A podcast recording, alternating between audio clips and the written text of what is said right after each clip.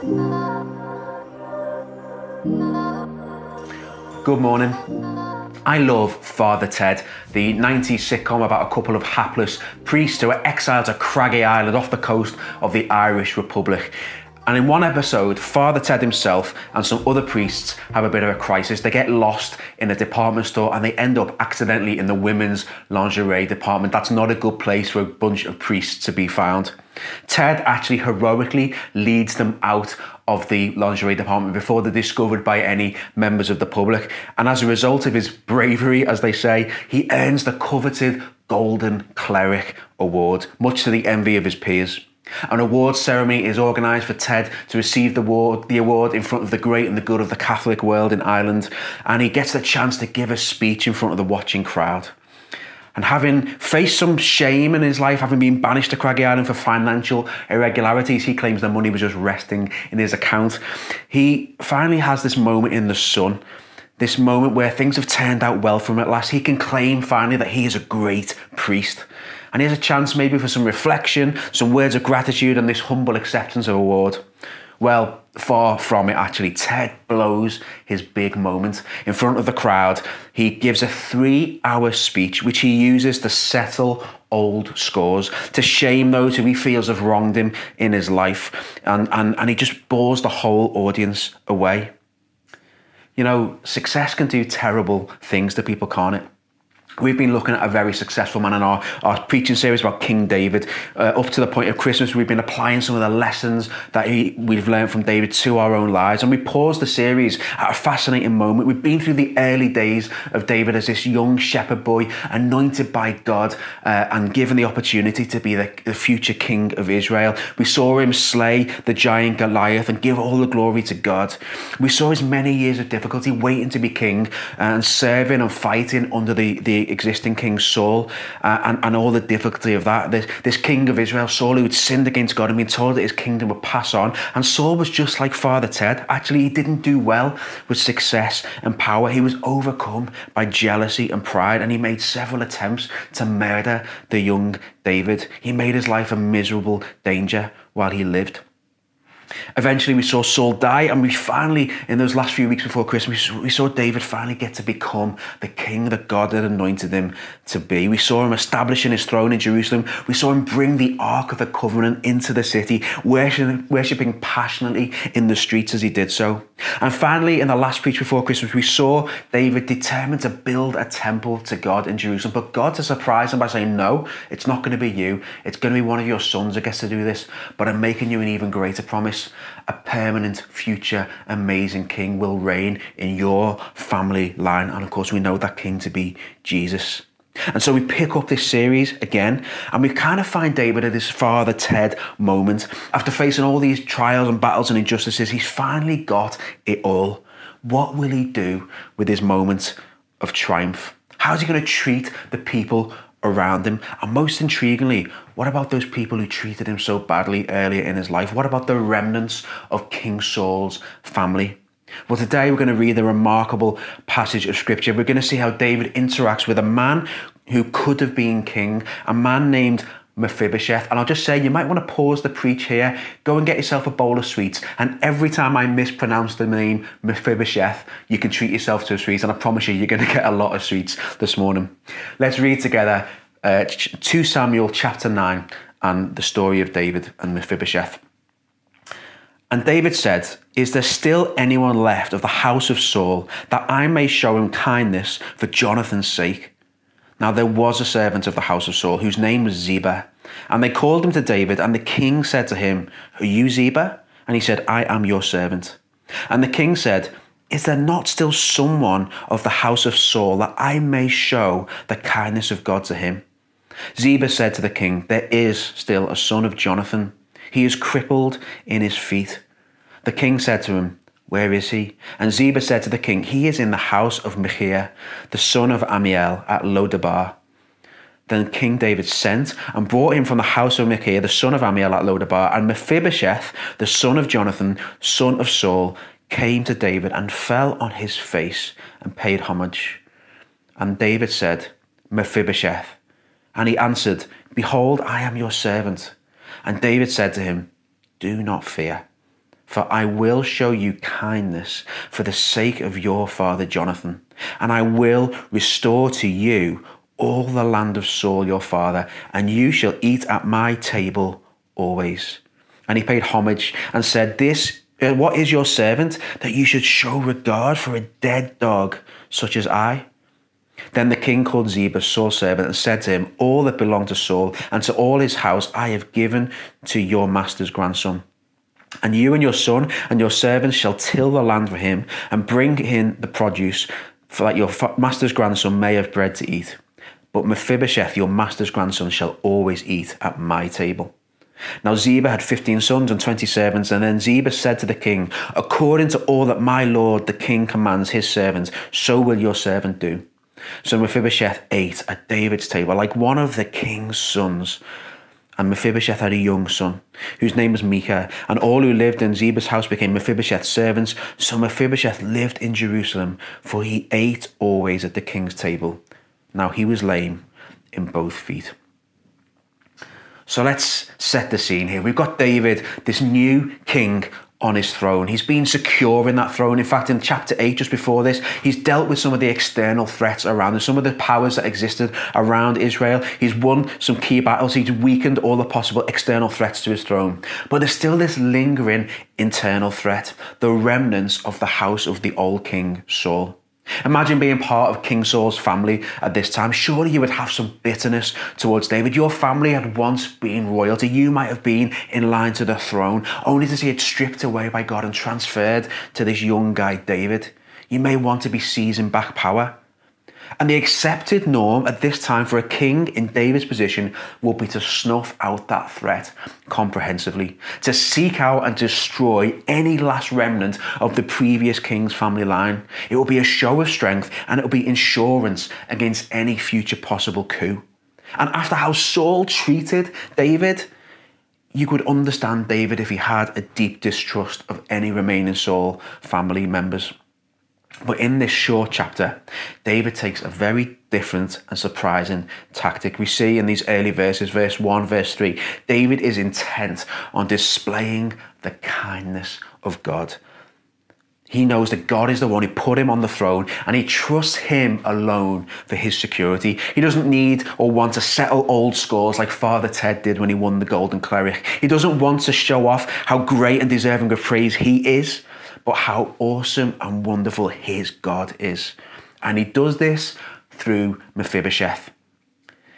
He first finds Ziba, a member of Saul's household, and asks him, Look, lead me to someone, show me anyone who's left from Saul's family. And you can imagine Ziba's fear when he was summoned. He, he'd served Saul. He thought, The new king is summoning me. I'm for the chop here. But no, he gets tasked with this opportunity to go and find a family member. And he does it. He finds Mephibosheth. He tells David all about Mephibosheth. And this isn't actually the first time we meet Mephibosheth in scripture. I'm doing quite well at pronouncing his name so far. We find him five chapters earlier in 2 Samuel 4. And we find that he is the son of Jonathan, who is the son of Saul. So he's Saul's grandson. Had the throne not been passed to David, Mephibosheth could have been the king. He would have been the next in line after Jonathan. And when Saul and Jonathan die in, in the end of 1 Samuel, Mephibosheth's nurse realizes that she has to flee. She realizes that the Philistines have just killed Saul and Jonathan and are going to come after anyone left in his household. So she picks up Mephibosheth and she runs off to safety. But unfortunately, tragically, she drops the five-year-old Mephibosheth, and he damages his legs so badly that he becomes lame for life. And so this is where David finds him in chapter 9. He's alive. He, he's the grandson of Saul, the son of Jonathan, but he's a cripple. And this enables David to do something remarkable. In 1 Samuel 13, we are told that David is a man after God's own heart. And in this passage, we see that beautifully revealed. We see David showing the heart of God to Mephibosheth in two amazing ways. The first way is this in showing kindness to Mephibosheth, David displays God's heart as a promise keeper. David's actions here, they're not just random acts of kindness, they are fulfillment of a promise he made to Mephibosheth's father, Jonathan. 1 Samuel tells the story of this unlikely but beautiful friendship between David and Jonathan, the son of the king who was trying to kill David. And it ended in 1, chapter, uh, 1 Samuel 20 with Jonathan helping David to escape. He should have been going to the new moon feast, but instead Jonathan advised him, get away, you need to flee because my father's still trying to kill you. And they parted in 1 Samuel 20 with these words, Jonathan saying to David, go in peace, for we have sworn friendship with each other in the name of the Lord, saying, the Lord is witness between you and me, and between your descendants and my descendants forever. This is a covenant of love and loyalty established between Jonathan and David. David and Jonathan promised friendship between each other and their descendants forever. And so when David promises to bless Mephibosheth, he is honouring that promise and covenant he made with his friend. Despite being part of Saul's family line and potentially being a threat to David's kingship, more important to David is that Mephibosheth is related to Jonathan. And even though he doesn't know anything about him, he promises and fulfills the promise made to him. David is a promise keeper, as is God. God is the ultimate promise keeper. The Bible contains hundreds of promises that God has made, which have either already been fulfilled or certainly are destined to be fulfilled by the God who is faithful and just. David's actions are not without cost either. He's taking a risk. As I say, Mephibosheth's not alone in the world. He has another son. He has this servant Ziba from Saul's household who's got loads of sons as well it is possible that they, they could raise up some sort of coup against David. It's a risk for David to show them kindness, but it, and it costs him. It costs him materially as well. He gives Jonathan a whole heap of land. He gives him all the land that used to be Saul's. He passes it to Mephibosheth. There you go, have a sweet. And he gives him all that land, that it costs him. And he says, "Come and live in my palace. Come and be part of my family." It costs David materially to, to keep this promise, and it costs God to keep His promises to us. David is imitating the heart of God when he does this. It costs God to keep his promise to us of eternal life. It costs him his son. It costs him seeing his son dying on a cross. And yet he keeps his promises to us. We can be reunited with God eternally because of the costly promise that God made to us and that He enacted through His Son Jesus that dies as a sacrifice for us. He received the punishment we deserve. It cost him everything to fulfill that promise. It cost David to fulfill his promise to Mephibosheth. It cost God, the ultimate promise keeper, to make his promise to us.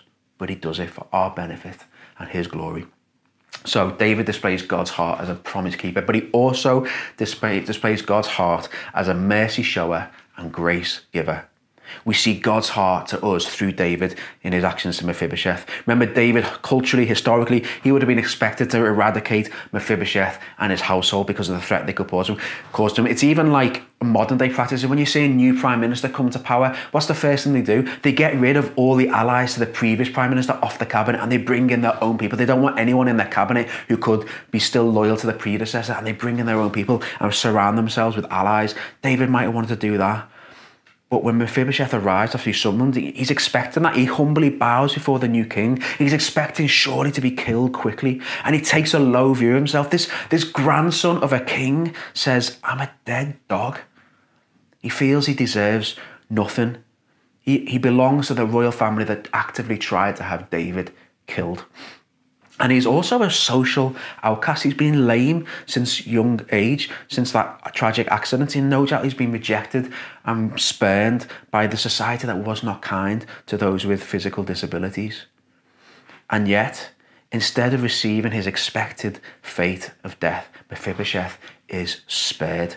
He receives mercy. And this mercy from David is totally in tune with the heart of God himself.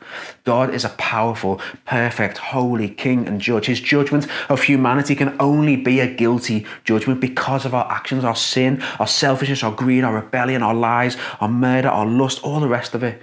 When we come to stand before God as our judge, and we will, we should only expect him to judge us as guilty and to experience the consequences of that death and eternal separation from Him. And yet, through Jesus, that's not what we receive. Rather than punishment and death, God shows mercy to those who put their faith in His Son. Because of the sacrifice of Jesus, we are made righteous. We are justified. The guilty become innocent because God looks at the record of Jesus and credits it to us. Ephesians 2 4 5 says this about God's mercy God, who is rich in mercy, because of his great love with which he loved us, even when we were dead in our trespasses, he made us alive together with Christ. David shows this great mercy to Mephibosheth despite his family's guilt and shame. And it is a beautiful picture of the heart of God and how he does the same to us in our guilt and shame. But his kindness doesn't stop there. Mercy means that we don't get what we do deserve. Mephibosheth deserved death and didn't get it. We, as sinners, deserve guilty judgment from God, but we don't get it. But David's heart for Mephibosheth and God's heart for us goes beyond simply sparing us from what we don't deserve. That mercy.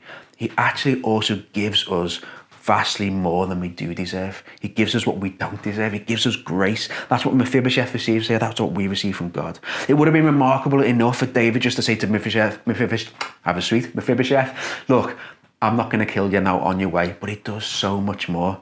He said, he restores Mephibosheth all the land and possession that once belonged to King Saul. He says, It's yours, have it. And he also says, You've always got a place at my table. Come and live in my palace as a son of mine. Come and live as part of my family. And he even provides for Ziba, Saul's servant, as well. This is blessing way beyond merit. David is the king. Everything that was once Saul's is now rightfully his. And yet, in an act of pure grace, he says to this undeserving remnant of Saul's family, Here, what was once Saul's it's yours. Enjoy it. And while you're at it, live in my palace. Be part of my family. And again, this beautifully shows the heart of God to us. It's amazing enough that in God's judgment, He acquits us of our sin because of the perfect life and sacrificial death of Jesus. But He goes way beyond that. Not only do we escape what we do deserve, we gain what we don't deserve. We get uh, as well as innocence, we get uh, we become heirs of the kingdom. We get eternal life. We go from deserved death to living the most amazing, abundant, eternal life possible. Completely undeserved because of nothing that we have done to earn or deserve it. That is God's heart for us, displayed in this story beautifully by David towards Mephibosheth. It's unbelievable. It's brilliant. Look, what we really need to grasp from this passage is this. It's really important we understand it and why it's here. God expresses his heart through David because he wants to demonstrate his heart to us. Like Mephibosheth, we are undeserving of grace and mercy. And yet, because God is a promise keeper and he's a God of love, we get both and then some. But it's really key to understand and see something in how Mephibosheth responds to David's kindness. Mephibosheth goes on to live in the good of David's blessing, but in his initial response, he says something which I think we really need to pay attention to. He says, What is your servant that you should notice a dead dog like me? He's not used to being shown love and favour and blessing. He can't fathom why David values him as worthy of blessing. And I wonder if we ever think of ourselves like this. When we hear of God's grace and mercy to us, we may have a Mephibosheth response. How could he love me? Of all people, I'm, I'm a nobody, I'm a dead dog. And on the surface, that feels like a humble, gracious, holy response. You know, actually, but actually, when we think that way, we actually undermine what God says about what He created. We are His creation, we are made in His image. He planned us and He declared us as good. Now, as fallen, sinful humans, we do need to know that we've been separated by God and we face His judgment, but it's because of the actions in our lives that which fall short of his perfect standards. But they don't change who we are to him. He designed us. He knit us together in our mother's wombs. He knows us and loves us intimately, every single one of us. You see, we're never cut off from God because of who we are. We're not dead dogs. We're not worthless nobodies. It's what we've done that separates us from God, not who we are. And God's heart towards us, revealed in this story and throughout Scripture, is never to see us that way. He never sees us as dead dogs, but He sees us as precious sons and daughters for whom He is willing to make a costly sacrifice to win us back. David didn't see Mephibosheth as a dead dog, but as a member of Jonathan's family who was worthy of blessing, despite any sins that he or his family might have committed against him. God, too, cares more about who we are than what we have done or even what we're yet to do. And He offers us grace and mercy as a result. He wants to. Re- I want to really make sure that we've got that this morning. If you're a Christian, you need to not have this "woe is me, I'm a miserable nobody" mentality, but know that you were created and loved by the God who sent His own Son to die for us, so that you get to dwell in His house forever. We need to know that, frankly, we are who God says we are. We're going to sing that song later. If we're Christians, the Bible tells us that we are sons and heirs, robed in royal robes, hidden with Christ in God, members of His family. Enough of the dead dogging. Be transformed by the revelation of your identity in Jesus. And if you're not a Christian, maybe you've been counting yourself out. Maybe you've been believing that a God like Him couldn't possibly love a mess like you. And you just need to know how much He adores you, that He made you, and He longs for you to know who you are in Him so that He can pour out His blessing and His kindness on you, just like David did from Mephibosheth. If you take nothing else away from this morning, please just know God's heart for us, shown in David's heart from Mephibosheth. He doesn't see people as dead dogs. He cherishes each and every one of us. And He wants all those people who He created, all of us, to experience His mercy and grace, to experience being part of His family, to know that the things that we've done which separate us from Him, He can forgive us for and bring us back into His family. We, get, we can get to live in his palace as sons and daughters of the king forever. That's who you are. You're who God says you are. It's time to live in the good of that. And I want to I want to leave us this morning with just a final challenge. It's all lovely hearing all of this, isn't it? But uh, does actually leave us with a big challenge. Certainly something that I felt challenged by this week as I've prepared this and prayed through it. Because I think we can fairly easily see our roles in this passage as Mephibosheths, as the ones to whom mercy and grace are shown. But for those of us who have accepted God's mercy and grace and have put our trust in Jesus as Lord, we also have a David role in this story. Remember Father Ted way back at the start of this preach, that in his moment of triumph, having received the blessing and glory of this Golden Cleric Award, he had an opportunity. What would he do with this blessing? Well, he settled scores, he wallowed in his victory, and he used his platform to point at the sins of other people in his life. He just used it to expose shame and to gloat of his own excellence as a great priest. David does the opposite. He realizes the grace and the blessing that he has been shown in his life. He understands what that means. And he realizes that where he is where he is only because of the goodness of God and he understands how it feels to be loved and blessed by God so much that he wants as many other people as possible to experience and know that blessing in their lives. You see, there's a flip side to understanding and accepting and knowing that we're not dead dogs and that we're loved creations of God's of, God that he sacrifices some for, and that is that everyone else is too. God loves and values all the other people around us, around you, and He longs to have a relationship with them just as He does with you. Even the people who have hurt you, even the people who have let us down, even the people who have betrayed us, even the people that, as you've watched the news this week and whose worldview and whose politics you could not disagree with more, even those people are children of God. They're people who God has created and longs to have a relationship with, and to whom He wants us to show blessing and mercy and grace, just as David does to Mephibosheth. You and I, as blessed recipients of God's awesome grace and mercy, what will we do with it? Will we be Father Ted's? Will we be puffed up by our own blessing and privilege and point at everyone else's mistakes? Or will we be David's, so bowled over by the grace and mercy of God in our lives that we're just so desperate to share it and show it to other people so that they get to live in the goodness of it too. It's a challenging question, isn't it? But it's one for us to really think about and to pray about and I think to act on, I believe, in this increasingly ever more fractured and hostile society. What will we do with the blessing and grace that God has poured out on us? The Bible is so clear in this, I believe, that as He has poured it out on us, He wants us to pour it out to others so that more may be saved and come to know him. Let's try and do that. Let's, let's be people who pour out the grace and mercy of God onto others so that as many people as possible come to know him.